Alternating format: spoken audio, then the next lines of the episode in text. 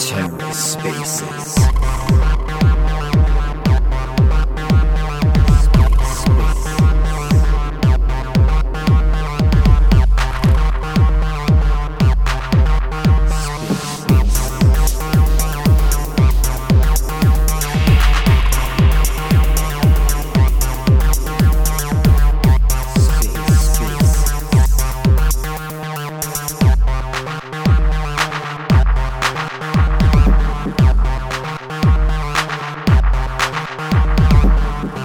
Welcome to the Ether. Today is Friday, June 17th, 2022. Today on the Ether, the Oregon Blockchain Group chats with Sergey Gorbunov, cross-chain interoperability with Axelar. Let's take a listen. Let's go ahead and get started. For those of you that are in the conversation right now, this is the weekly Oregon Blockchain Twitter Spaces. We are back. My name's Eli. Co-hosting as always with fellow OBG analyst Bobby. For those of you who are new here, Oregon Blockchain Group is a student-led organization based out of the University of Oregon. Our goal is to further drive adoption of blockchain technology and related decentralized-based technologies, and really do that through promoting strong crypto education. Today, we have Sergey Gorbunov joining us, co-founder of Axelar. I hope I didn't butcher that name. Welcome, Sergey. Thanks for taking time to talk with us today. Hey, everyone. Great to be here. Just to get started, do you want to maybe introduce yourself and your work at Axelar, and then the project for those who may not be familiar? Yeah, sure. So Sergey, my background, technical originally, worked, in everything from distributed systems to cryptography. I, went to grad school at MIT doing theoretical cryptography and research for a while, and started to play with the blockchain ecosystem, around 2014, 2015. I worked on this project called Algorand, and I helped to kind of co-design it and take it to the market. With the team out of MIT, and afterwards we just saw the problem of cross-chain interoperability come up as the next big problem for the ecosystem, and so myself and my co-founder Yorgos, we decided to focus on that full time. What we're doing at Axelar is really working towards delivering interoperability and cross-chain communication for entire Web3. Right. So what that means is that all of these different blockchains that have been built to date, they're mostly silos right now. There is some kind of ad hoc, bridging protocols that are sometimes available, but nothing really that unites them and allows applications to interact and compose across these ecosystems in a simple and efficient way. And so that's what we're focused on at Axelar. Been working on this for just under 2 years to date, raised kind of good, healthy capital, and continuing to build, and, excited to help transition the blockchain to a more chain agnostic world. My name's Bobby, by the way. It's nice to meet you and talk to you, Sergey. I've been really excited to talk to you this week because I've been doing a lot of research on the TCP/IP and how that protocol could influence the protocols that are allowing for cross-chain communication between blockchains.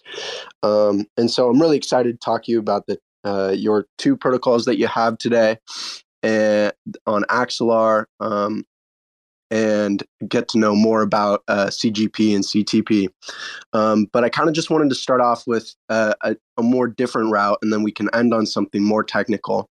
I've heard a lot of different talks with you about liquidity, and sort of from my research, the goal of Axelar, there's a lot of goals, but one of them is maybe to enable more chains and applications to access cross-chain liquidity. So it allows them to focus on their own development while having those tools. My thoughts are that human nature tends towards network effects, and we see this a lot in social contracts or or money or liquidity or even like phone communication. And those networks that have the most users have the greatest utility, which in turn creates this network externality that causes more to join. And so like the whole entire thought around this is that if that is true in regards to liquidity for Axelar and for others within the Cosmos ecosystem and within blockchain in general, how do we not fractionalize liquidity too much to the point of market inefficiency, but similarly not create a central liquidity provider or monopoly in the interchain? Yeah, great question.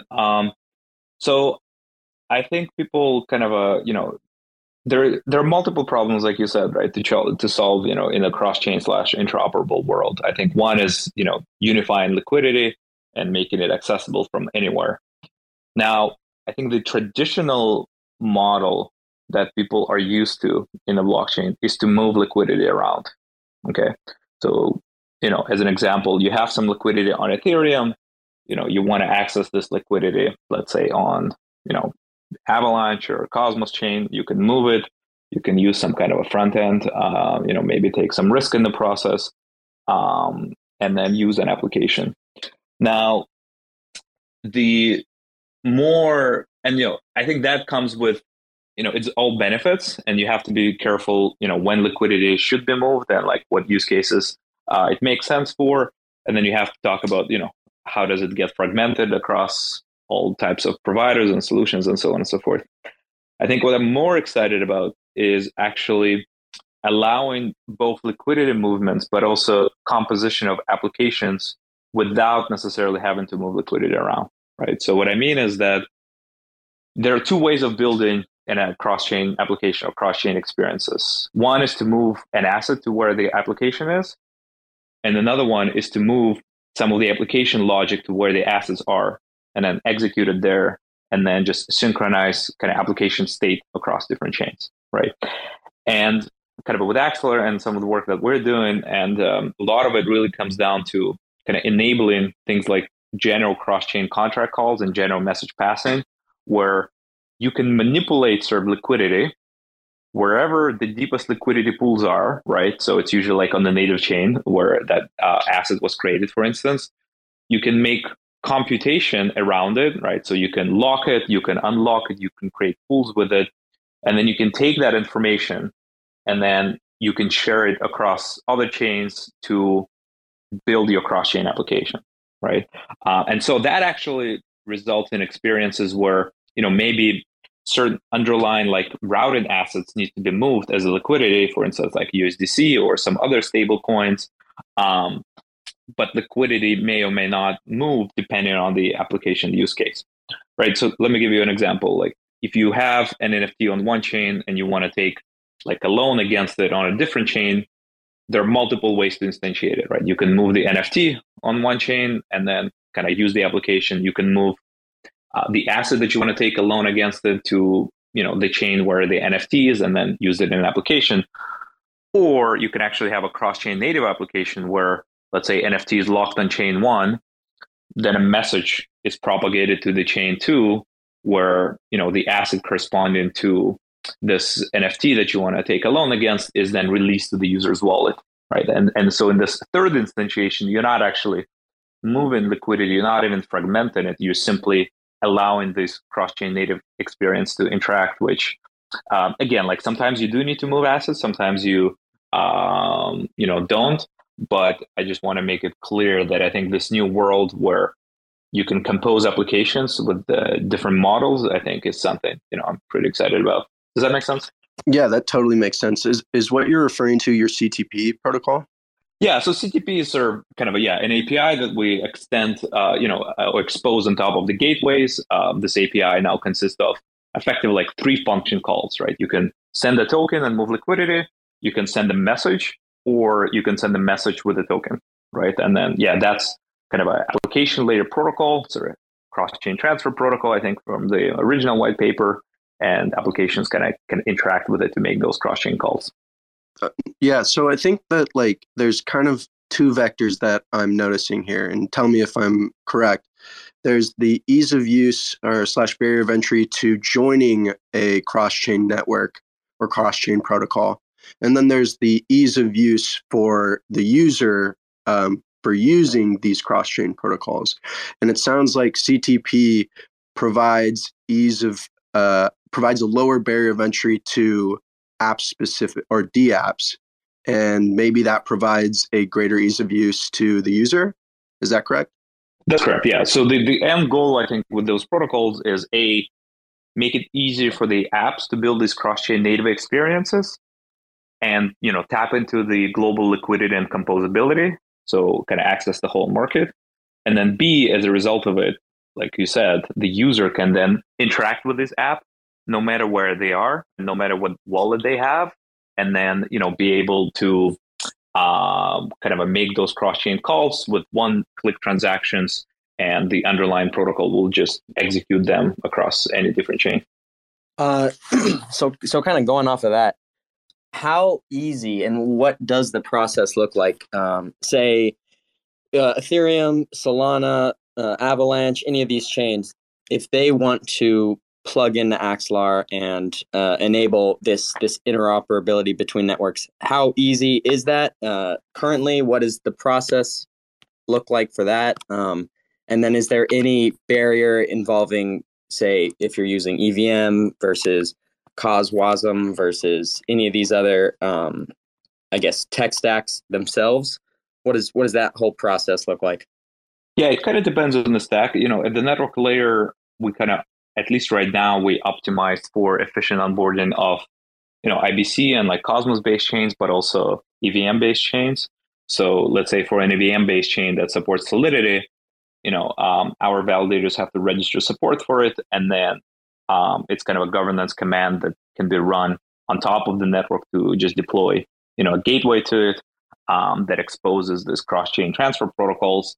And, that's it. And then from that moment, that network becomes interconnected with everything else, right? So same thing on the Cosmos side, we can set up an IBC connection. And then from that point, that Cosmos chain kind of becomes interconnected with everything else. So the whole process is pretty smooth, and we're working on a bunch of other integrations and modules, like including Bitcoin. And so to kind of make the process easier, what we have done is really build at the platform layer a set of building blocks or set of Legos that you can compose to make interoperability as easy as possible. So for instance, things like voting gadgets, right? So what that means is that when you want to receive a message from a given chain, usually our decentralized network of validators has to run a consensus to agree on the state of that message. So we call them like as finality or voting gadgets. And then you can kind of instantiate them in different ways with your own parameters that are unique for your chain. So that's one thing. And then, there are things like multi-party sign-in protocols, right? So all of the validators have to collectively, let's say, sign a message to be relayed to a destination chain. And so there is this multi-party sign-in protocol as a building block you can use. And so then on top of it, if you want to, connect a new ecosystem that, let's say, has its own smart contract platform, then you have to build a certain translation logic. And so this translation logic comes, at least right now, as a Cosmos module that you can, you can write, or we're writing a bunch of them that simply parses events from that blockchain. It can also generate events to that blockchain. And then once those events are parsed, they become routed to the right destination chains kind of underneath at the network layer. But yeah, so what we have done is, again, like, EVM, IBC, pretty easy to onboard, depending on the chain, but like, a matter of 10 minutes or maybe a day for some of the EVM chains, validators have to register for it. And then other chains, it's a matter of composing these building blocks to make the connection. Awesome.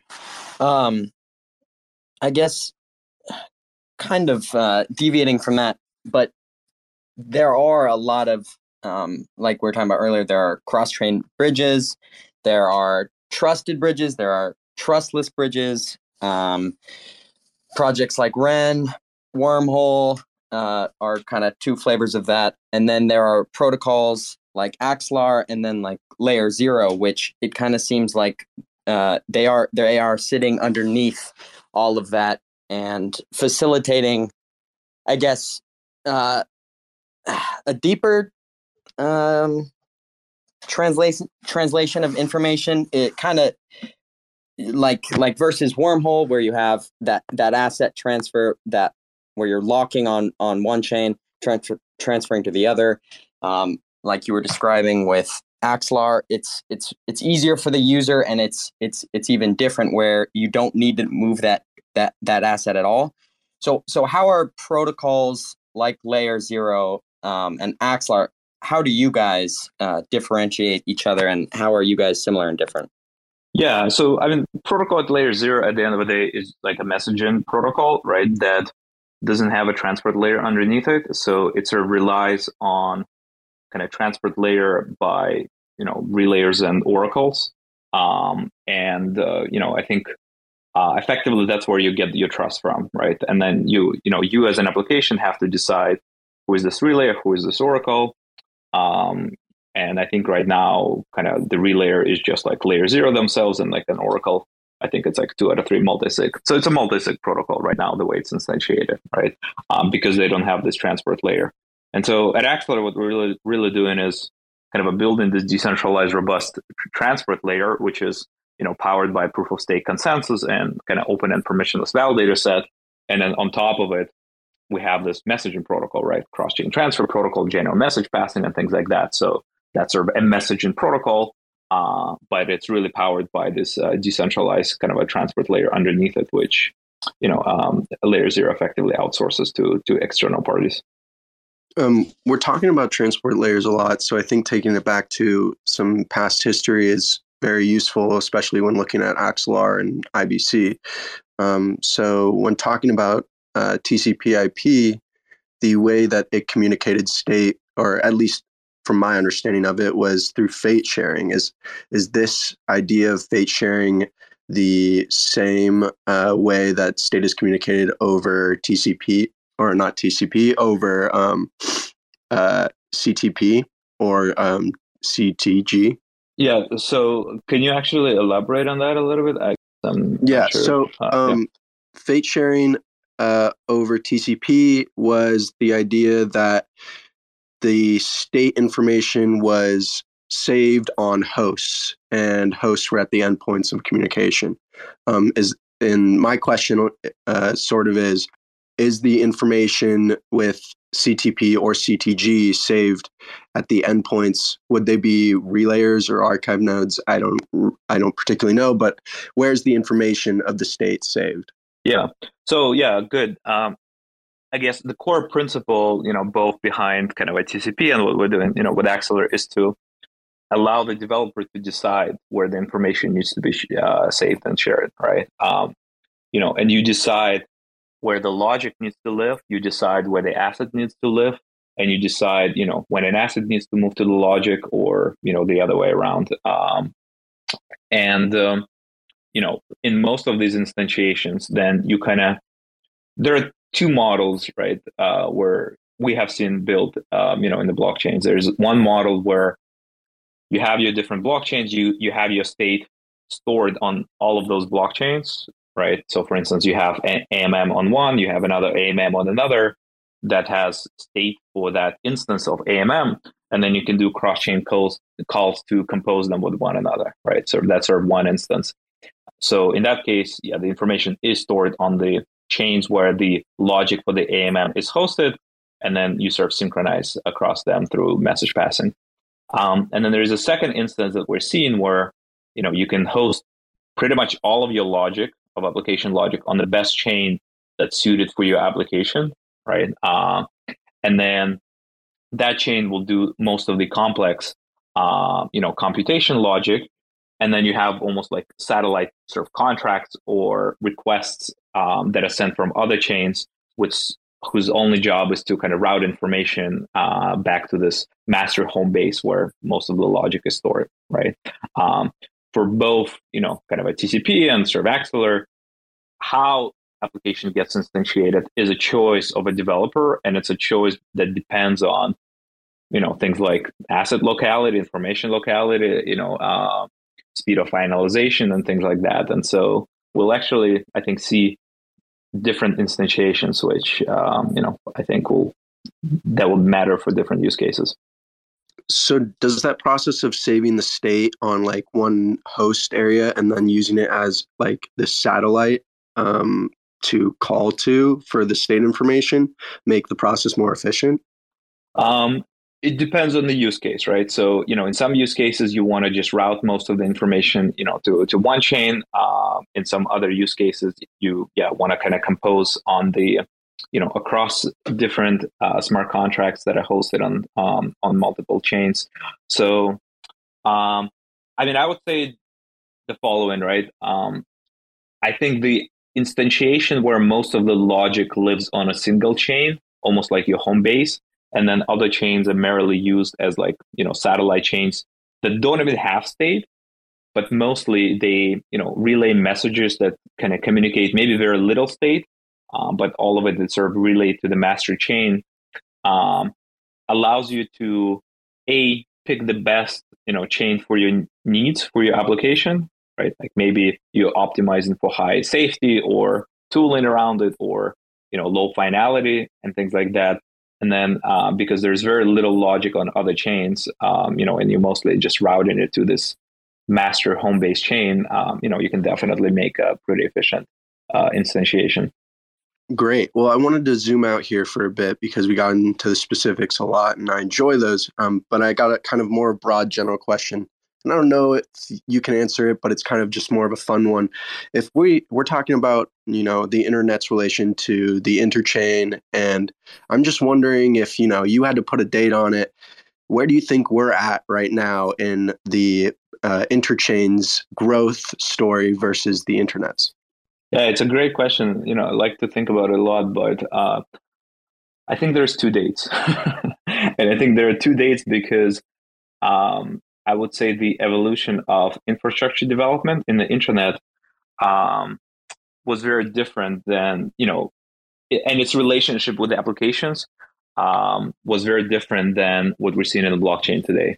So to kind of elaborate, I think the internet shaped out to be pretty much from the ground up, right? Like, you know, 70s, 80s, people were figuring out those core communication protocols, like how do the networks have to look like?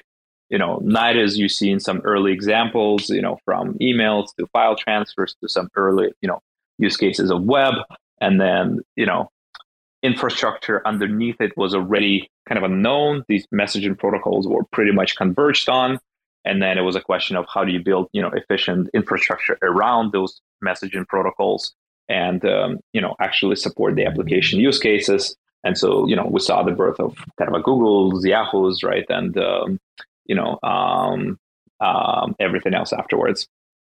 In the blockchain ecosystem, it's a little bit reverse, where I feel like a lot of the demand actually comes from the applications, which are a lot more mature at this point than the infrastructure, right? So you're seeing all this DeFi, you're seeing these NFTs. Okay, they're great. And, you know, I think over the last few years, we saw some pretty okay, I would say, you know, UXs and experiences. There's still a lot of room to improve, but they're usable, right? Like there's millions of users, you know, people are making money, some people are losing money, some people are making art, right? Selling it, exchanging information, and so on and so forth. But then on the infrastructure side, it's actually a pull where we're seeing a lot of this demand and said, okay, how does my application talk cross-chain? How do I send assets from one blockchain ecosystem? And so we're still figuring out, you know, at the core infrastructure layer, some of these messaging protocols. How does the network look like? How does the architecture look like? How do the applications interact with it? And so we're almost like building it in parallel with applications that are, you know, needing these today. And so then I would say like applications in the blockchain space are somewhere, you know, in kind of a 2003 era, right? But the infrastructure in the blockchain space is somewhere, you know, in the 90s, I would say, you know, maybe late 80s, early 90s, if not, you know, lower than that, just because it's still trying to catch up to the application use cases. I would, I'd love to touch on this UX aspect, or UI aspect of things, because I think it's so important for, and I think we all agree, it's so important for increased adoption and increased use cases. It's got to be smooth. It's got to be easy. Anyone's got to be able to transfer assets from one ecosystem to the next, or even send assets from one person. Like the complexity of the technology is still just at such a high level. So how are you specifically, and I guess when you're developing Axelar, how are you guys thinking about making this UI smooth? How are on the user side of things, because we've talked a lot on the back end and the builders, but on a user side of things, how are you guys really working to make this a smooth experience for the user? Yeah, no, great question. So two things. First of all, we have a mindset where, we started the company with a simple objective in mind, right? Allow a user to interact with any asset, any application, any chain, period, right? And so, like I said, the way to get there is twofold. You have to build a network and you have to allow applications to do these general cross-chain calls to make themselves kind of native cross-chain experiences. And B, for the applications to actually go into this simple, UX where a user doesn't have to, use a third-party like bridging protocol or doesn't have to send their token from one wallet to another. To actually execute the calls across chains, you have to provide various services, right? And these services include things like, allowing the user to pay with the gas on one chain and their transaction being able to execute on another chain, right? To execute a transaction on another chain, somebody has to pay gas. So how do you do this, right? Application developers, they don't want to have to think about those problems. So they just want to be able to, make those simple cross-chain calls. And so we have things like gas services, for instance, that allow a user to, submit gas in one transaction on the source chain, where even if the request needs to be executed across multiple chains, all of their gas fees are folded into one transaction, and then a set of relayers and infrastructure will actually propagate it, execute it, return the result back to the user, right? And then alongside with it, there are various other services that these applications can tap into, like monitoring services, relay recovery, and so on and so forth. So it's really thinking about this whole user journey and saying, okay, I want to be able to do things with one click. How does applications can provide this? And what are the underlying, APIs and services and protocols we need to enable to allow for this one-click experience? And so we're kind of working on the full stack with this, final goal in mind. Sweet. I guess kind of going back to a question I posed earlier, but there are just tons of bridges and different protocols all working. I guess it, and this is kind of where my question's going. Do you see these as competitors? Are these more collaborators? Like, do you see a future where all these separate protocols are working together in unison, or do you see over time the market kind of zooming in on one entity in particular? I know obviously you're working on Axelar, so this might be a biased question, but how do you see that interoperability between these bridging and communication services themselves? Yeah, I mean, a lot of the kind of protocols that you see, in pretty much all of them, right, except for, IBC in the market, they're just centralized kind of multi-sigs, right? That's what they use for the transport layer. So, at the transport layer, I don't really see kind of, a lot of good solutions outside of, IBC and Axelar. And then on top of it, we actually recently wrote a blog where we try to decouple different layers of interoperability, right? And it comes down to kind of your base chain, where your smart contracts are hosted. On top of it, there is like a transport layer. On top of it, there is authentication layer. And on top of it, there's just like a messaging layer, right? So I do see the industry pretty quickly, I would say, converging on this messaging layer. Or like, how do the packets need to look like as you send them from one chain to another? It's not that hard. Okay, like there's, a handful of fields, you pick some of them, most of them are pretty standard, and, you figure out like what are the length parameters and things like that you want to use there. So I do see the industry, pretty quickly converge on these messaging format.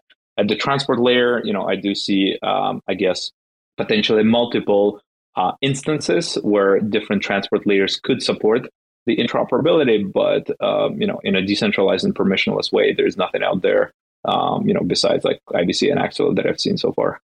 There's definitely an idea to the fact that the more blockchains that you have with your protocol, and the more users you have, the more valuable it is to the user. And, you know, we were commenting on that kind of in the beginning, and we're commenting on it kind of now about how, with Eli's question, about how many underlying protocols will facilitate cross-communication. And I think a very interesting question that this kind of leads us to is something to do with like complementary network effects, which is the effect that as more users join, the ease of access of the tooling and the utility of the network increases. I think this idea, applying it to Ethereum now, is it doesn't really quite work anymore with how high the gas fees are. And I was wondering if, you know, if we're losing this complementary network effect on Ethereum, in my mind, we are, and Axelar is empowering more people to access cross-chain liquidity. What's to stop developers from going somewhere else that isn't Ethereum and towards a different blockchain ecosystem? Yeah, I mean, that's exactly what we're trying to do, right? Not necessarily to, you know, make you go outside of Ethereum, but to empower developers to build anywhere they want without having to worry about losing liquidity or composability or these networking effects, right? I think there's something to be said about, you know, liquidity and composability and, you know, all the networking effects that Ethereum provides and, you know, the tooling and so on and so forth. But at the same time, you know, the developers always will need to optimize for their user experience, right? So allowing their users to interact with their application, you know, with little gas fees and like fast finality and so on and so forth. And, you know, today they were not really able to do that, right? You either go and build on top of the fast chain that doesn't have any users, right? You know, you can have low gas fees, but you're losing these networking effects, right? Or you go build on top of Ethereum and you have strong networking effects, but then your users pay, you know, $100, $200 for a gas fee when there's you know, enough usage there. So you kind of you can have the best of both worlds. I think that's what we're trying to say, right? You can have good user experience and you know, efficient platform for your application while still having this composability. So what I'm kind of hearing is that, you know, ETH maxis aren't going to live for very long. They, you know, it's going to be a multi-chain world, and one that empowers development over different ecosystems and users accessing those spaces. I think I'm going to dive into a little more technical question. And so I kind of wanted to comment on the difference between IBC and Axelar's protocols. It seems, after doing some research, and tell me if I'm wrong, because I'm always learning and I like learning, that CTP sits on top of your cross-chain gateway protocol, but IBC is just a single protocol. What's the main differences between these two, and why would a chain join one versus the other? Yeah, I mean, I think let's go back to kind of the goals that we started, right? Which I said, like, A, we want to be able to onboard ecosystems in very efficient way to the network, allow the users and applications to, you know, interact with all of these ecosystems with a simple API. And so if you look at how to do it, you know, the right way is that you have to decouple various layers. You have to decouple transport from the messaging layers from application-specific protocols that could sit on top of it. Okay, and so that's what we have done. There is kind of a cross-chain gateway protocol that's implemented by the Axelar network, which is transport layer protocol that can do, you know, routing, message translation, discovery, and so on and so forth. On top of it, you have these, you know, application-specific kind of messaging protocols like cross-chain, you know, transfer protocol, general message passing, that make it easier for the applications to interact. Now, what do you achieve by doing this? If, for instance, we continue making, you know, upgrades at the network layer, which we always do, and continue like improving the network itself, you don't have to change the application logic, right? So your application semantics can continue interacting with all of these ecosystems, no matter what the underlying transfer protocol looks like. Okay, how it does their validation, how it does verification. You know, could it be light client based, external validation, and so on and so forth. So we can continue innovating and improving the transport layer while allowing compatibility with the applications that are already integrated on top of it. You know, in IBC, I think it's all kind of been a little bit glued together. I think that it's actually being decoupled more and more now, where you have the IBC as the protocol, you have like token transfer as an application sits on top of it. Now, I think in the IBC world, there is this notion of interchain accounts, which is kind of analogous to our general message passing, which is an application layer protocol, again, like sitting on top of IBC, as the transfer. So yeah, I think that they're trying to do this now. With these new protocols, I think we just kind of had this vision from day one where you have to have strong separation of layers in order to provide, all the goals that we set out. I want to get a little more broad here, but what are you most excited for in the coming months, coming years? What's next for Axelar? What are you working on currently that you're really excited about? Yeah, no, I mean, look, I think I'm excited to continue and just building in the space. And, for us, what that means is that, like I said, like we're focused on a user experience, very much so. We're focused on just expanding and broadening the whole ecosystem, and that comes down to allowing, applications to be cross-chain native, right, with new interactions. So I think, honestly, now we're kind of entering this bear market where, a lot of the people kind of scared and so on and so forth. I almost view it as an opportunity to, kind of sit back and kind of think the right way, make the right decisions on the infrastructure layer so that the next generation of applications that comes out of this, right, a year or two from now, is going to be built with better infrastructure underneath it, right? So what I'm excited about is just continuing to, work on this infrastructure layer and the pieces to help these applications be a lot more intuitive, a lot simpler for the users so that, when again, we can continue onboarding more and more, retail users, average users that, don't have to understand multiple wallets and kind of all this cross-chain interactions. So yeah, that's what I'm excited about. I got more of a romantic question here. Kind of like when I think about crypto, the question, why do I care, comes up a lot in my mind. And I care because it's trying to facilitate banking and processes to people that were previously unbanked. And I feel like that's a main story to it. But I think there's also much more to what crypto is than just that. And I'm wondering, why do you care so much about crypto? Yeah, so to me, it's about frictionless and borderless communities, right? I think one thing that I like to think about is like, what is the difference, right? The core difference between, Web 2 and Web 3 models, right?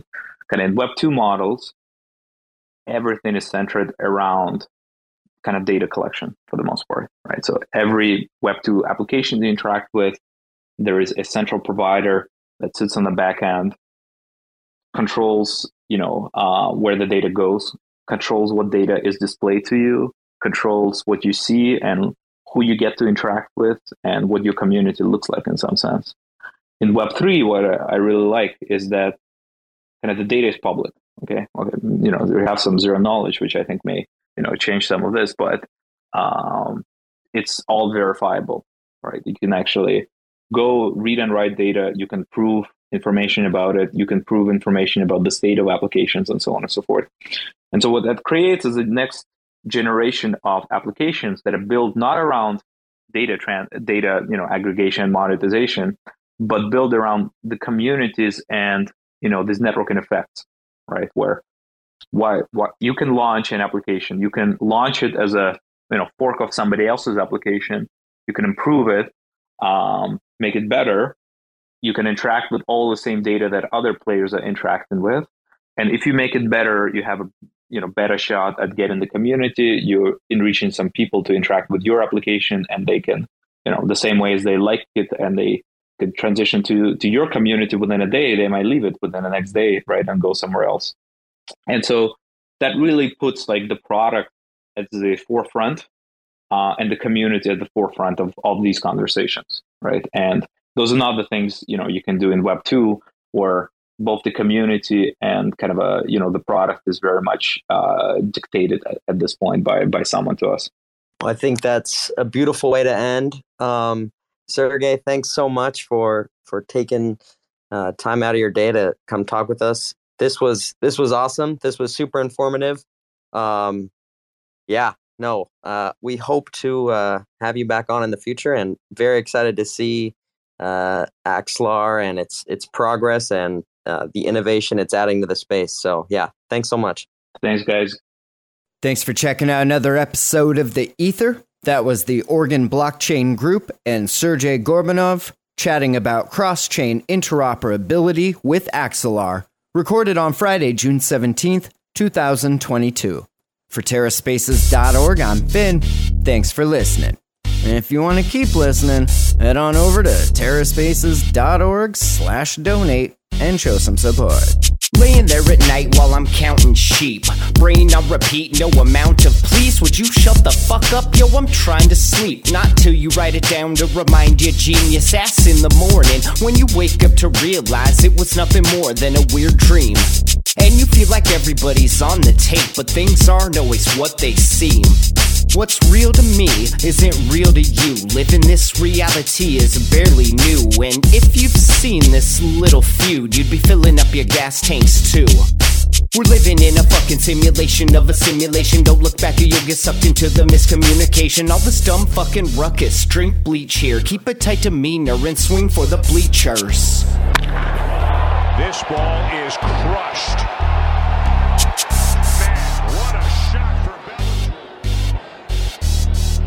I feel like I wanna kick the bucket over, spill the fun, release some other means of hunting. All these silly motherfuckers coming at us like we don't got a bunch of guns or something. These are fucked up times we're living in, and I don't need the judgment.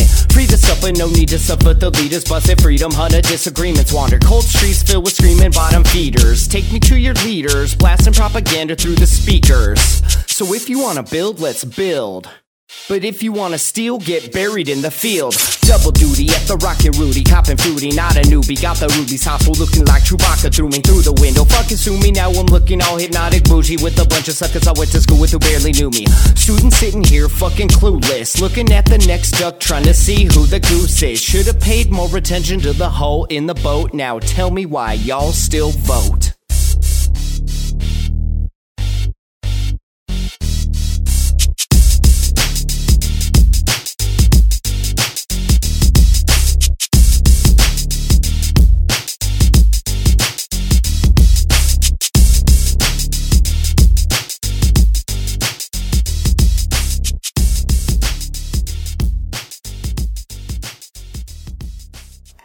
Imagine a world in which an old dying man's last dying wish is fulfilled. Alexa, can you play that one CFI space where he clowned all the SafeMoon and XRP bag holders and then told everyone to buy Luna because it was going to 1,000? I'm confused why we're not talking about the fact that you can easily, 300x your money on XRP. I remember a time. And it's Alexa, enough. I'm trying to reminisce now. I remember a time before Terra Spaces existed, when things that were said on random Twitter spaces would just get lost to the proverbial black hole of time. That's the best bet. Why isn't Luna in wind turbines? Hey, guys, I'm reading all about these wind turbines. Guys, do you mind if I explain Cardano a little bit? Because I've been in Cardano since 2018, and I can give you a full breakdown. Just when you thought it was safe to shill shitcoins. Oh my god, you guys. I don't know what to do. So much blood. It's so red. From the creators of Your Exit Liquidity, in association with We All Love to Hear Ourselves Talk, Inc. For more information, go to terraspaces.org/donate.